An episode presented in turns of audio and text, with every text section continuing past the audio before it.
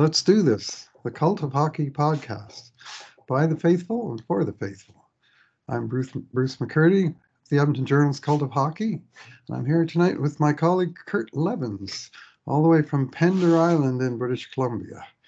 Uh, welcome, Kurt. Hi, my friend. How are you doing tonight? Pretty darn well. The Oilers beat the Wild. The Yeah. Oilers beat the Wild. That never happened. Not often enough. So I lost I'm count of how many mood at the games over the years my family marched Oh. down to first Rexall Place and and and then Rogers Place, only to lose to those buggers. So it was good to see us pull one out tonight, and a pretty complete performance, I thought as well. I remember meeting Willie Mitchell's grandfather at the at the uh, Ah. first Wild game I ever went to. I think it was 2000, Mhm. and uh, there was this guy wearing a fully crested Mitchell number two with white hair, sitting right in front of us. So I took sort of figured probably family. So I, you must know Willie. And he proudly said, "Yep, he's my grandson. I'm here to see him." Oh, isn't that great? It was, it was awesome. I think Willie was from Powell River or something way out there on the Sunshine Mhm. Coast there in BC. And I think Grandpa kind of followed the wild around Western Canada on the on the first trip, but I can't remember all the details. I just remember having a really splendid conversation and frankly becoming a fan of Willie Mitchell uh, on that occasion, who did have a fine career Mhm. uh, for you know quite a long time as a solid defensive defenseman in the NHL. Well, I So- remember seeing my my cousin Jim play his first NHL hockey game, and it was in Winnipeg. Oh yeah, So, so we drove from where our farm in Saskatchewan out to Winnipeg, and that was the old Winnipeg Arena with the big, beautiful picture of the Queen in, in the one end. right, and right. uh, and for uh, probably like you, like a little kid growing up on the prairie, to go to my first NHL hockey game and walk into that rink, boy, I I I practically backed out of the arena that night because I just didn't want to leave. It's like what a what a Wow. lifetime experience that I'll never forget. So, this was your first NHL game and your cousin's? Yes, yeah, it was Wow. his his first game in Winnipeg, and Oh, okay. Dad Dad loaded us into the van, and out we went. It was Mhm. Detroit and Winnipeg. Jim was playing Right. for Detroit, Right, right. and so uh, yeah, I'll, I'll never never forget that. He probably won't either. More so him than me. Right on. Well, I have to say, my warm feelings uh, extended towards Willie Mitchell did not extend to the Wild for any length of time thereafter. Af- About after their 03 playoff run, I got a little tired of the club and the regular, regular mundane beatings they used to give the Oilers in games that weren't even interesting. Now, when they beat us, usually the games are at least interesting, and they have a couple of pretty fabulous players on their team. And uh, yeah, Kirill Kaprizov and Matt Zuccarello, to name a couple that just have the puck on a string out there. And uh, they gave Oilers a pretty strong test tonight. Uh, and even as uh, uh, they'd won seven games in a row over Edmonton by a combined average score of five to two. Well, that was the that was the revenge score by Edmonton tonight, five to two, uh, where Oilers scored the first two and the last three goals of the game, and Minnesota had had their way with it for a fairly lengthy chunk of time in between. Anyways, uh, we're going to uh, uh, fall back to our usual uh, procedure here at the cult of two bad, two good things, two bad things, and two numbers. And because it's a, a big win over a over a, uh, uh, I guess we'll say respected opponent, we're going to go with two good things each. so uh, you you have uh, first say, Kurt. What's your good thing number one? Well, you know what? I'll I'll start off with Stuart Skinner because I think if we were 28 games into the season, uh, and I would say to you, so so Bruce, 28 games into the season, Stuart Skinner has played 16 of them. I think you would have gone, uh oh. Right. Mhm. I think you would have thought, wait a minute, why is our backup playing that much? Well, we don't need to go over why. We all know that. Um, but he continues to do what he does 42 saves tonight. Uh, and while some of that is shot volume, I'm not sure that that, that shot count is entirely indicative of the flow of play. Um, I'm thinking of that early power play that Minnesota had. And to me, uh, the game turned on that power play. Mhm. Um, uh, and Stuart Skinner was certainly their best penalty killer on that sequence, even though I thought the PK, you know, units had a decent go of it tonight. He was their best penalty killer by far. ended up the night with with uh, with 42 saves. Uh, here he sits, 16 games played into this 28 game season. He's nine and six, 281 goals against average, and a 919 save percentage. Mhm. Uh, and he played every game on this homestand. And, and frankly, I'll be surprised if he doesn't play the next game as well. Because when you've got a goaltender going this well, I think you stick with the hot hand. So long as he's not tuckered out, and I'm sure the goalie coach will chime in on, you know, um, load volumes and, and, and rest and all that kind of stuff. But I'd keep putting the hot hand out there. And certainly, uh, he won the goaltender battle tonight. And when you consider that Marc Andre Fleury was at the other end, that's no small task. Yeah, facing off against a, a, a slam dunk future Hall of Famer, and uh, you know, not just winning the game, but but I agree, getting the better of the goalie battle, and I would say doing a better job of keeping his composure in the process. MAF uh, blew a gasket there at one point. It was kind of funny. he did. Yeah. Yeah, he's a competitive son of a gun, but uh, uh, so is Stu Skinner, and, and uh, uh, he had, uh, geez, a couple of saves in particular, and I think that that beginning of the second period power play, uh, that stop he made off of Kaprizov hmm on a across the Royal Road, and he slammed it into. He didn't just slam it into Skinner, like he didn't pull it back into the goalie. He picked the short side corner, and Stu got all the way over and kicked that one out. Yeah. And then there was another fabulous save on a set play that they had behind the net, where they made the pass behind yeah. the net to Zuccarello, and he tried to just stuff it in. And, the, and the, I have to say, hats off to Sportsnet. They had the replay of how uh, Zuccarello had scored an identical play on a five on three that Minnesota had early in the season, and it was Mhm. good. Skinner had to be on fast over there, and he was so you know it wasn't just a matter of being big and having puck off him and uh, responding and uh, goals and take a high level shot.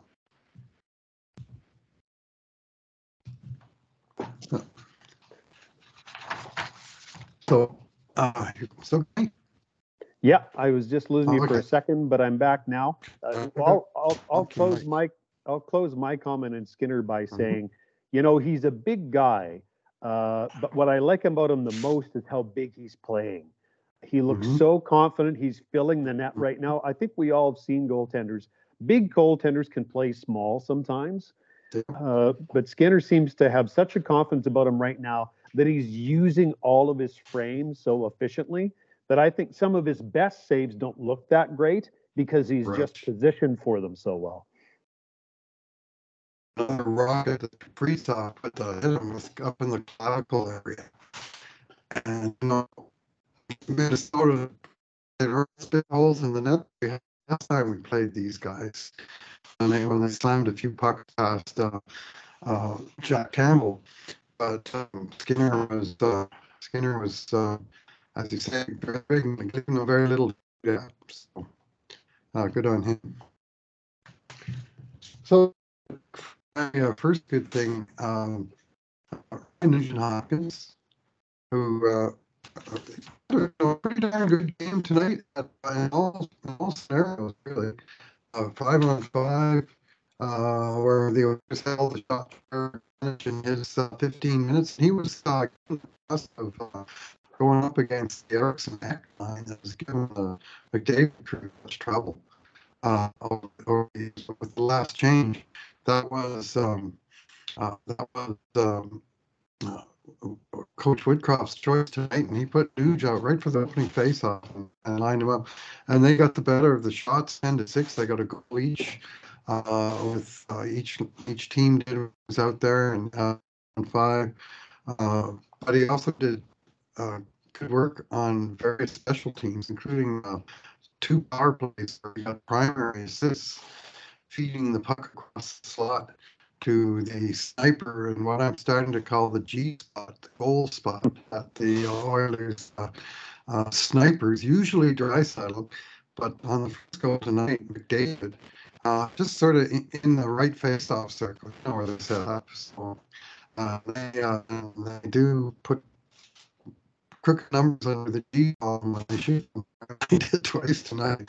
McDavid just slammed one, uh, one really crisp Nuge pass across the uh, slot, and and uh, Connor slammed it right under the crossbar. And then I thought this was a really big goal in the third period with the Oilers ahead three to two, and they finally got their second power play after Minnesota had a dozen or so. And uh, it was uh, again, uh, it was uh, basically Minnesota was pressuring the puck all the way ar- around, and it went from Barrie uh, to. Uh, through Hyman, what he took a guy with him to McDavid, and he passed it out to Nuge, and he actually got it through two sticks and over to Draisaitl. And guess what? There was nobody left covering Draisaitl, and he had nothing but gaping net to uh, deposit the puck into, which he did uh, with uh, some vigor, and that made it four two, and it kind of opened up a. I wasn't like entirely comfortable, but four two was a was a nice situation to be in for sure. When you know in the third period uh, midway in the third as it was. Uh, he also, of course, played on the penalty kill, Nugent Hopkins. Uh, he played tonight uh, just just under three minutes on penalty kill, and uh, the unit was successful in keeping goals off the board. Just the one that was essentially a five-on-three goal. Uh, the process wasn't entirely perfect, and I'll talk about that later. But uh, and finally, on the five on six at the end of the game, yet another manpower situation, and Nuge pots the empty netter on a great shot Mhm. against the. Uh, you want to talk about big goalies? Well, Jared Spurgeon isn't one, but he sure had sure had the angle cut down. He was like five feet away from Nuge, and he would have filled most of the net from where he was. And uh, Ryan just calmly picked his spot and buried it right in the top corner, and that was just icing on the cake. Of course, he could have just shot it in the corner and won four two, but what's a nice win without an empty net goal as a cherry on the top, you know? Yeah, It's for sure. It's, al- it's always nice to be on the right side of an empty net goal. And a good way to end a end the night, especially when uh, you know you, the guys that are uh, racking up the points and uh, are uh, uh, guys that you're rooting for, like uh, like Nugent Hopkins or Draisaitl and Hyman, who got the assists on that particular play. So nice way to finish the night. And I just thought Ryan was solid right across the board tonight, and uh, even on the face-off dot, you know, 11 out of 20, 55 percent take that every night. Yep, that's well above his career average, right? So, yeah. Yeah. He's he's been on a real run ever since uh, uh, Jay Woodcroft realigned his lines and put uh, McDavid and Draisaitl together in the first line. Mhm. Yeah, yeah, you had some interesting numbers on that, Kurt, on just what Nuge has done in those games. Yeah, it's uh, it's the 12 and six, so it's been six Wow. games since 29 and 97 that have been together, and Nugent Hopkins has 12 points in those six Wow. games. Many of them on the power play, of course, but still, he's uh, you know he's uh, two points a game is a nice role for pretty much any player at any time. Well, I think he's been our best two-way player all season long, and Mhm. I and I w- was thinking about this earlier tonight. You know, when in particular when Kane and then McLeod went down, if Nugent Hopkins wasn't on the top of his game, I think this could have gone rather badly. Yeah. Um, because really, he's had to fill two roles.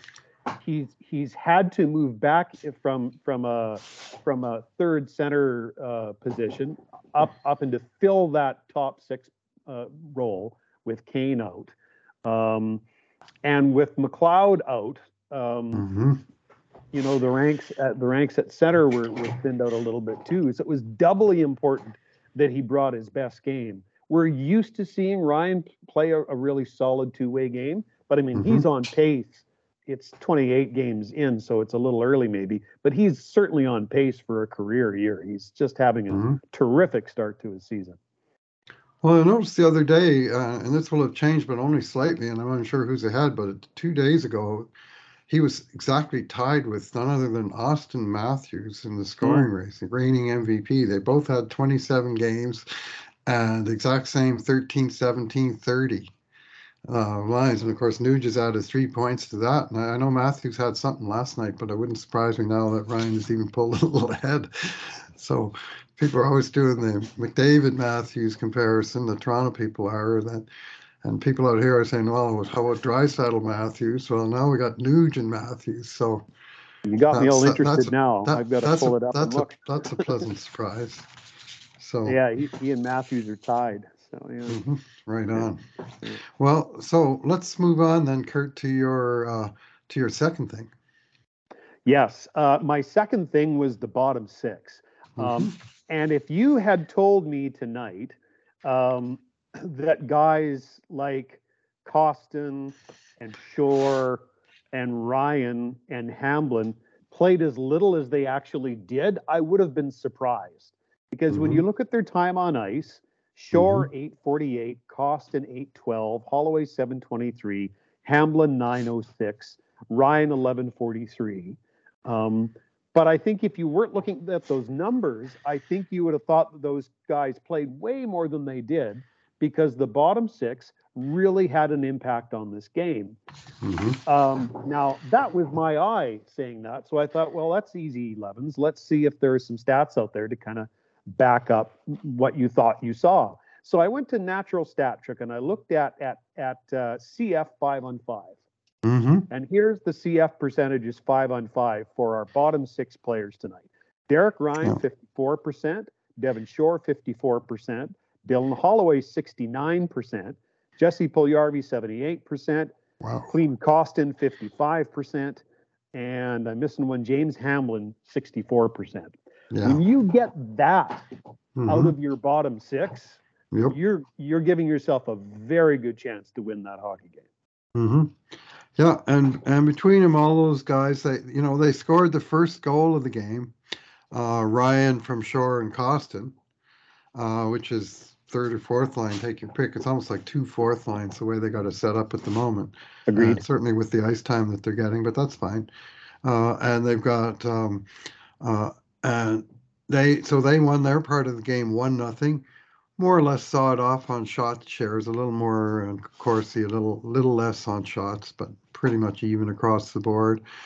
And then the other the other line of Hamblin between uh, uh, Holloway and Puljärvi, uh, no goals were scored on their watch, and no goals were in danger of being scored against the Oilers on their watch because they had the puck in the other team's end much of the night. You know, I mean, 11, 11 4 3 against for Puljärvi in his time. He had the least ice time in the Oilers at 738. So that's, uh, you know, uh, maybe there's a message in there, but really there's much of a muchness. All of them, with the exception of, of uh, Ryan, who added a fair bit of time on the shorthanded unit, they were all in single digits, high single digits for minutes.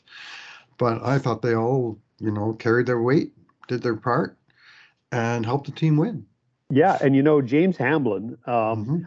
I I was certainly guilty of underestimating this guy in training camp. So I'll Mhm. I'll wear that. Two little stats on him tonight: sixty-seven percent on faceoffs. I think a lot of eyebrows were raised when he when he uh, started as the fourth line or third line center, whatever whichever Mhm. line it is, against uh, against Arizona. But he did it again tonight Mhm. uh, and acquitted himself quite well. Played a minute seven uh, shorthanded, including a really terrific gutsy play along the wall to clear a zone that, Yeah. that seemed a little more like rugby than hockey. But I, I think the whole arena saw the effort and appreciated it and, and applauded it. So um, Yeah. he's uh, he is contributing more than I initially thought that he would be able to, and good on him.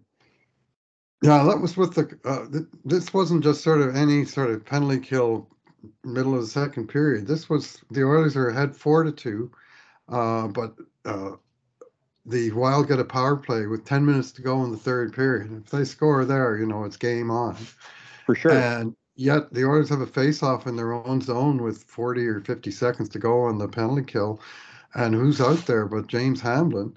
Uh, I don't know exactly the result of the face-off. Maybe, maybe even that was part of the reason that uh, coach put him out there was that he was their top face-off man in this game. Mhm. But uh, he uh, uh, he made a key play, like you say, to win the puck battle and not only win the puck but get it out and down and basically kill off the waning seconds of the penalty. And and the Oilers weren't quite home and cooled out at that moment. But once uh, I think it was Kulak stepped out of the box at the end of that penalty, I started feeling, you know, this is where we're in pretty good shape now. So. Yeah. So anyways, uh, Yep. It's always nice when you get a win and, and you're not just talking about McDavid and Draisaitl. When those, Mhm. those bottom six guys chip in like they did tonight and we're Yep. real difference makers, right? So mhm. Yep. All right, well, I'm gonna pick for my, uh, my second good thing, uh, Kailer Yamamoto, uh, who has, um, uh, just returned to the lineup in the last couple games after missing eleven? 11, With, yeah. uh, with, uh, uh, we're not sure, upper body injury officially, unofficially either concussion or whiplash. Uh, I've heard both reports that he was having a little trouble with his, uh, with his neck there for a while. Mhm. And of course, you and I both know that he was never 100% during the early part of the season, but the Oilers literally had 12 forwards on their roster. And I think Kailer was toughing it out at less than 100% for much of that first going, and that explains his, to some extent, at least, uh, his uh, his slow start, where you know he had no goals and I think three assists, you know, playing at the top six um, through uh, 14 games, and then when Kane went down, and whether he suffered an additional injury in that same game, what happened after Kane went down was that opened up the roster because Kane went on LTIR, and then they could bring up Kostin, Janmark. And so it kind of changed the depth position of the team. And they thought, well, let's use both Kostin and Janmark, and we can, you know, we can keep Yamamoto. He didn't go on injured reserve for a while, but at least there was the option to, you know, to to keep him out. Yeah. And but they waited and they waited apparently long enough because since he's been back, he's just been the Energizer Bunny, just flying around all over the place out there, throwing himself into the the, the fray as we're used to seeing. And uh, tonight he finally got off the schneid, as the uh, sportscasters like to say, uh, with a kind of typical Yamamoto goal. You're not going to see him blowing away goalies with 35 foot wrist shot. Uh, but what he did do was go to the slot and get a stick on Darnell Nurse's, uh, um, you know, finder shot from uh, long range and managed to deflect it really nicely down onto the ice and then pop it up over the goalie. That's a real tough save for a goalie. That's Mhm. a that's a lacrosse type shot, you know, the bounce shot. And the goalie's reaction is go down with the puck and then it's already flying up over his his shoulder and that one uh, found the corner.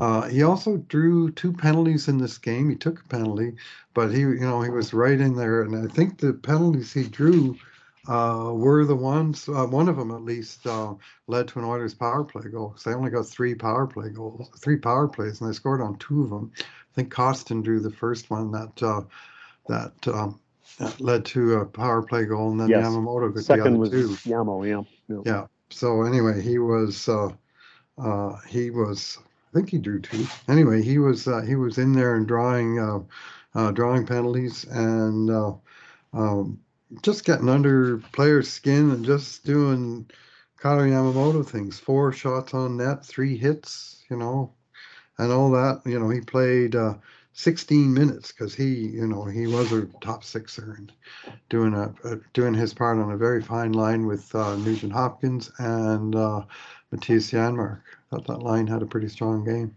Yeah, I did too. You know, um, I think if you just used one uh, word to describe Yamamoto's performance these last three games, it would be disruptor. Yeah. He, you know, he just he he's quick uh, on the forecheck and along the walls. He just gets his stick in the way. He, he he disrupts passes. It's it's not. He doesn't usually have the capability to knock guys right off pucks, but he can knock them off kilter enough and just get bits and pieces of pucks that can really cause havoc in the offensive zone. And I don't know about you, but that check that he took into the boards, I took a real deep breath and held it for a while because, as you just mentioned, he just got back from, you know, a neck slash head injury of some kind. I thought, Right. oh no, the kid has knocked his head against the wall again. But I think Mhm. it turned out to be his his wrist that I think he hurt a little bit more than his noggin, and he seemed to be okay after the fact. But I'm I'm sure thought, oh no, no, he, he's just back and just playing so Mhm. well. So I was glad to see that it wasn't more serious than it was. So Yeah. Yeah. Speaking of which, not not not really a good thing, but sure could have been a bad thing. The way Leon Draisaitl went down in the first period. Yeah. was te- it looked like the ankle. The Yep. way the way he rea- like his foot just he's, he clashed skates with an opponent crossing the Edmonton blue line on the back check, and his skate kind of went suddenly sideways on him. And if you have had a sore ankle, as I have had in my life, uh, Mhm. any kind of surprise movement like that hurts like hell. yeah. And that's exactly how I responded. And I thought, oh no. Because I mean, talk about players Edmonton can't afford to lose, you know, where he's right on basically second on the list anyway. Uh, Yep. uh, but um, then they, Leon was in pain on the bench, and I guess he's been playing through it all year from that high ankle sprain from our friend Mikey Anderson in the playoffs. Mhm. And uh, and you could see him talking to TD Forss on the bench, and uh, the words, you know, he was sort of nodding his head, and he, he could say, "We'll see." And I'm thinking, okay, I guess we will see.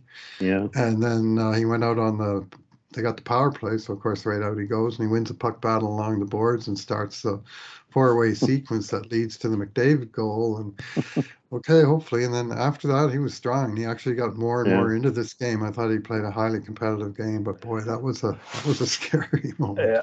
Well, I guess we learned through the playoffs last year just how much he's capable of playing through and still Mhm. being effective, right? So, uh, Yeah. you know, this could have been my bad thing tonight. That that phantom hooking call that he got whistled for in the neutral zone, like, give me a break. Talk about a referee getting sucked in on a call. That was awful. Yeah, yeah. Well, the good thing was they killed it off, and uh, Skinner killed it off. Uh, but the, uh, I mean, Draisaitl, his stick did get kind of up there, but it didn't really impede Zuccarello at all. And Zuccarello just hammered down right hard. onto it, right? Thing and Leon is just doing this, and the ref is like he's not even looking at. it. He looks over and he sees Leon doing that. Thought, oh, he must be trying to tell me he didn't do something wrong. He must have done Yes. something wrong, and his hand goes Yeah. kind of up slowly, about eight seconds after the foul. The presumptive Leon look, could right? not believe it, and he was Oh. right to not believe it because that was not a good call. Your favorite official and mine was working the game tonight. Oh yeah. Oh okay. I have a few of them. anyway, um, so uh, bad thing though. Uh, what do we got for bad thing? Well, I'm happy to say that, you know, there weren't a lot of bad things in this game. I thought it was a pretty complete game by the guys against a real good hockey team.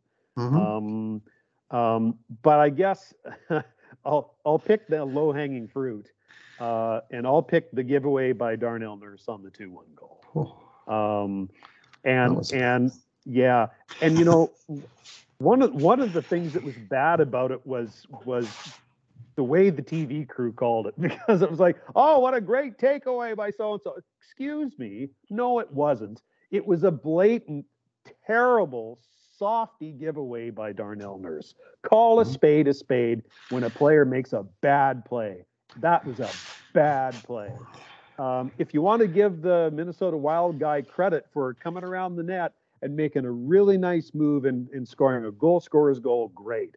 But don't Mhm. make excuses for that soft play behind the net. You know, it was Mhm. two nothing at the time, Bruce. The Oilers Mhm. started really well tonight. They were the easily the best team on the ice for the first 10, 12 minutes of this game. Um, that Yeah. giveaway put Minnesota right back into the game again and gave them a bunch of juice. Yep. Um, and if Minnesota had come back and won this game tonight, mhm. um, there would have been even more focus on that play. Now look, Yeah. Darnell Nurse got a, a belly full of Minnesota's best skaters tonight. He played a bunch, and overall, I thought Darnell played quite well. Um, but on the list of bad things on that night, that giveaway behind the net was number one on my list. Yeah, no, that's to- that's totally fair. I'm I'm going to after the podcast. I I'm going to grade the the game tonight. Uh, first, I have to I toed up the scoring chances. I took all the notes, but I haven't actually got a totals or anything yet. It's a busy night for uh, uh, for yours truly with uh, with uh, our usual um, uh, host, uh, David Staples, unavailable tonight. Mhm. Thank you, Kurt, for filling in, uh, of course. But uh, uh, if I was grading the game after the first period. I mean, Nurse would have gotten a very poor grade indeed because he had a Mhm.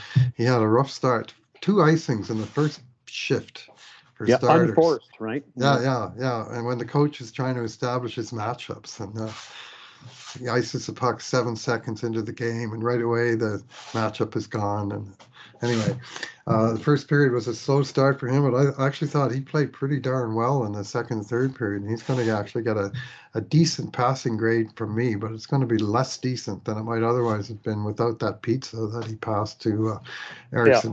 It's- It wasn't even, uh, Ceci was all the way in the other corner. He was so far away, he had no chance to recover. No. And. Erickson literally had, you know, three steamboats to come out in front of the net, stop, decide which way he's going to deep, put the fake on the goalie and roof it, you know, because there's nobody Yeah. close to him. I mean, that was that was bad. So I'm I'm with you 100. percent uh, Darnell, uh, Natural stat trick, high danger scoring chances has him at 11, 4, and 12 against. wow. Yeah. Yeah. Well, But I, was- I, I agree over the final, especially over the last 30 minutes, I thought he was quite good. Uh-huh. And that's at five on five, is it, Kurt? Yes. That wow, so yeah, well they have yeah, okay. They have a lot of high danger chances in this game, and I I recorded a hell of a lot of them. This was a really yeah.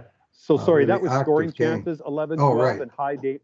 That was scoring chances was Right. 11, 12. High dangers was 5, 6. Okay. all right. And uh, By the oh, way, Philip mhm, Broberg uh, Mhm. tonight, Mhm. uh, high dangers 5 1. nice, nice. That's Well, the a Oilers couple the, solid games in a row for that young fella. at five on five, it was uh, 14-10 Oilers, and overall it was 21-16 Wild. So the Oilers had two high danger chances on the power play and put both of them in the net.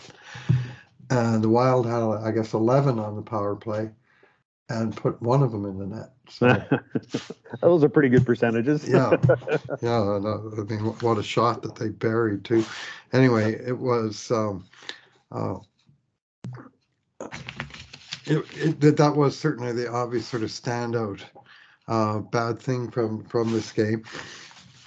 And I'm I'm going to take, even though they they succeeded, uh, I think just the, um, uh, the the penalty kill did get caved a little bit, and um, they allowed in this game, and this, this is mo- almost more a number, I guess, than a bad thing, but I'll put it in this column because I got another set of numbers in mind. 16 shots by Minnesota on the power play in eight minutes. And this is just two games after they allowed 17 shots on three power plays against Washington. Uh, so other teams are figuring out our penalty kill and figuring it out with ease and just pumping shots on net, and getting, uh, you know, a, a lot of good quality shots. And of course, five on three, you expect good quality shots, but I mean, 11 high danger chances in eight minutes of power play is a lot. And that was what, Mhm. frankly, where Stuart Skinner did his best work and erased much of the badness of my bad thing. Yeah, well, you know what? A, lot of people were talking about how solid the Oilers' penalty kill was last year, but I do believe Mike Smith had one of the highest save percentages of any goaltender in the NHL shorthanded last year. Now, actually, the last three years, Kurt, the whole time he was in Edmonton, he had a save percentage of 901 uh, against the uh, other team's power play, and he was a fraction of a of a uh, uh, he was tied but listed ahead of uh, none other than Igor Shesterkin, the Vezina Wow. Trophy winner, Hmm. for the number one goalie in the NHL against the power play over the entire three years that he was here, and he never got much credit for it. So people were busy enough airing their grievances against Mike Smith, real and imagined, at all times that nobody seemed to notice that he was good against the penalty kill. And some of it was Yeah. Dave Tippett's system that allowed shots from certain places and Mhm. closed down other places and cross cross uh, uh, uh, cross seam passes and such, and said we expect our goalies to make saves from the top of the face-off circle, and Mike Smith made those saves. But this year, Mhm. those saves haven't always been made in his absence. So uh, that's a just a sort of small footnote on Mike Smith's time here. Mhm. So let's move on then to our numbers before we wrap up. And uh, once again, I'll let our our, our special guest uh, sort of pit, designated hitter. That's what we've deemed you, isn't it, Kurt? Uh, to uh, Yeah. to lead off, what's your choice of uh, number from this game?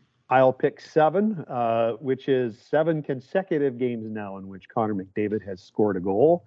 Um, and he climbs into very exclusive uh, company when it comes to uh, the players that have done that.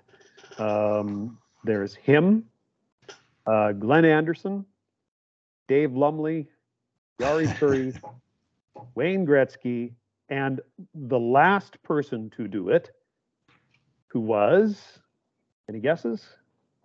Uh, I know the answer because I did say it on one, the end Oh, of the broadcast, but Jimmy Carson. Jimmy, I don't want to play here, Carson. this was 88, was it? So I soon after he so, yeah. arrived, like that, I think they specifically said 88 is, you know, he had 49 goals this one full season here, Jimmy Carson. Yeah, and then said, But I had forgotten about the seven game goal scoring streak. That's no mean feat.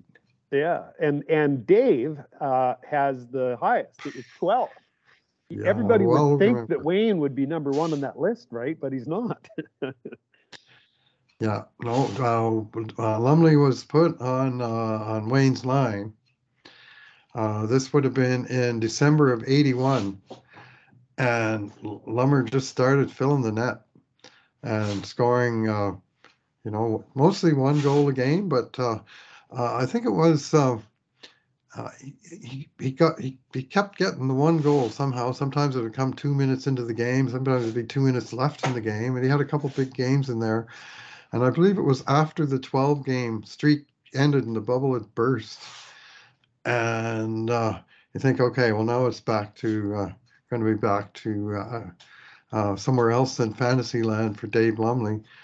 And this would have been, uh, I've even got a date for you, Kurt, December 19th of 1981. It was the day we Hmm. moved into our house, our first Oh, wow. And my fellow season ticket holders helped me move and my, and my, um, and other friends, and my payment to them was a ticket to the hockey game, which started at six o'clock. So we had an early deadline to get the move done. And we got to the game, and the Oilers beat the North Stars nine to six. And Lumley had a hat trick and three assists in, in the game. That, this is coming off at the end of his uh, end of his streak. And of course, that made him the second star in that game because Wayne Gretzky also had a hat trick and four assists. So it was a, a very memorable game, and it was the beginning of the spectacular five game homestand that ended with Wayne's 50th goal in 39 Wow. games. So I remember that uh, that whole homestand in very um, rich detail. And Those are those are awesome stories. My Lumley Gretzky story is much more recent than yours. okay. It, it was it was at the old barn, and it was the celebration of the greatest NHL team ever. And my my son and I went, and All our right. seats were were right right on the bumpers, right on the boards, Mhm. at, at uh, about halfway down uh, between the blue line and the goal line, so right about the face-off circle. And so Mhm. after the ceremony was done, Wayne came off the stage with the cup and walked the cup around the, the boards. So he Mhm. literally Nice. walked walked right up to my son, so my son could actually touch the Stanley Cup. Nice. Right. And and and right behind him came came Dave Lumley. And Dave stopped and chatted with my son and, and signed his signed his Oilers hat and, and, and said, uh, now both you and I know what how what it feels like to touch the Stanley Cup. And he kept walking. and my son still talks about that moment. Yeah, yeah, lumber's been a, uh, uh, they call him lumber, and uh, my friends and I sometimes called him lumber for his lay, laying on thereof at times during his career. And he was, uh, uh, he, he's very charismatic individual uh, on the ice and uh, and in the community. So, yeah. Anyway, that 12 game streak, he missed by one the all-time NHL record. Like it, it was really a big story for for a while, and uh, he just came up. He just came up one short, and then he responded with a hat trick right after. So anyway, he. Uh, uh, uh, he's the all-time Oiler record holder for sure. The other guys, did they just get to seven? Who had the longest streak of uh, of the other guys that you named? Kurri, Anderson, uh, ninety-nine. Uh, you know what? I don't have the numbers because Dave Oh, was the longest at 12. Um, and I know Carson, I think Carson's at eight. Okay. Oh, well, Yeah. okay. All right. Yeah. So I wonder if Connor will tie Dave. Yeah. Well, Five more games. well, maybe you'll go for that league record. I don't think that's changed. I So wouldn't put it past him. anyway, all this talk at the beginning of the season was, can he get to fifty or can he not? Can he get to fifty? And he can get to fifty if he wants to. Everybody wants to get to fifty at least once. I think he has his. He doesn't have a number in mind, but I, I would say this: it's bigger than fifty. Mm. He he might he has an outside shot at hitting 50 and 50. Well, it's yeah. I mean, it's still there, right? What what was it tonight? Twenty five and twenty eight. Yep. So, anyway, yeah, he's uh, last year there was a the MVP was awarded to the guy who got sixty. I'll just leave it there. So, I, I So- like the cut of your jib. uh-huh. okay. Well, my number also has to do with Connor McDavid, uh, who tonight led the Oilers in another sort of ho hum game. One goal, one assist, two points. Led the team, led the uh, forwards in ice time, twenty three oh one, in shifts twenty seven. In power play time, two minutes fifty two seconds, tied with Draisaitl, which is a very common occurrence. Uh, he led the Oilers in shorthanded time, three minutes eleven seconds. He was three ticks short of leaving him also in even strength time, so not quite a clean sweep in the ice time uh, categories. Uh, his four shots were one shy of uh, leader Zach Hyman among forwards, but he led the forwards in hits, three, giveaways, two, takeaways, two, block shots, three, face-offs taken, 23 all of those categories. Like Connor McDavid was all over this game and putting up crooked numbers right around the event summary. The only thing he doesn't have is anything for missed shots or shots that were blocked. All the shots he attempted were on goal. And otherwise, he's everywhere to be seen in uh, in all of the columns. So, Unreal, hey? Yeah. And you know what? He wasn't even named one of the game's three stars because you know what? We've come to sort of become used to this sort of thing. But even for Connor, I mean, leading in leading in penalty kill minutes and block shots, you know, that's uh, uh, he uh, uh, he laid it out there in this game, and uh, this was a game where the Oilers needed to respond, and uh, and their captain was among the many Oilers, I would say, frankly, all of the Oilers who who did, uh, especially in the second half of this game. That uh, once Minnesota pushed back, they they sort of established, Edmonton, you want to win this game, you're going to have to raise your game, and the Oilers did exactly that. Took it Yep. took it to them and took it from them. Um, incidentally, um, this didn't happen on the ice, um, but 6:30 Chad had a special guest in the second period tonight. Uh, Mhm. Evander Kane uh, Oh yeah. joined the guys and did did uh, color for a period. and while I think all Oilers fans hope he'll remain an Oiler for a number of years yet, I'd suggest to you if he ever wants it, he's got a future as a broadcaster. He was pretty good. I've seen him interviewed. He's very comfortable in front of a camera and, and microphone. Yes, very well spoken. fact. That's Yeah. a fact. And, he, and he's very photogenic, which never hurts uh, for people who want to become, uh, you know, TV broadcasters. Uh, and he's got his opinions.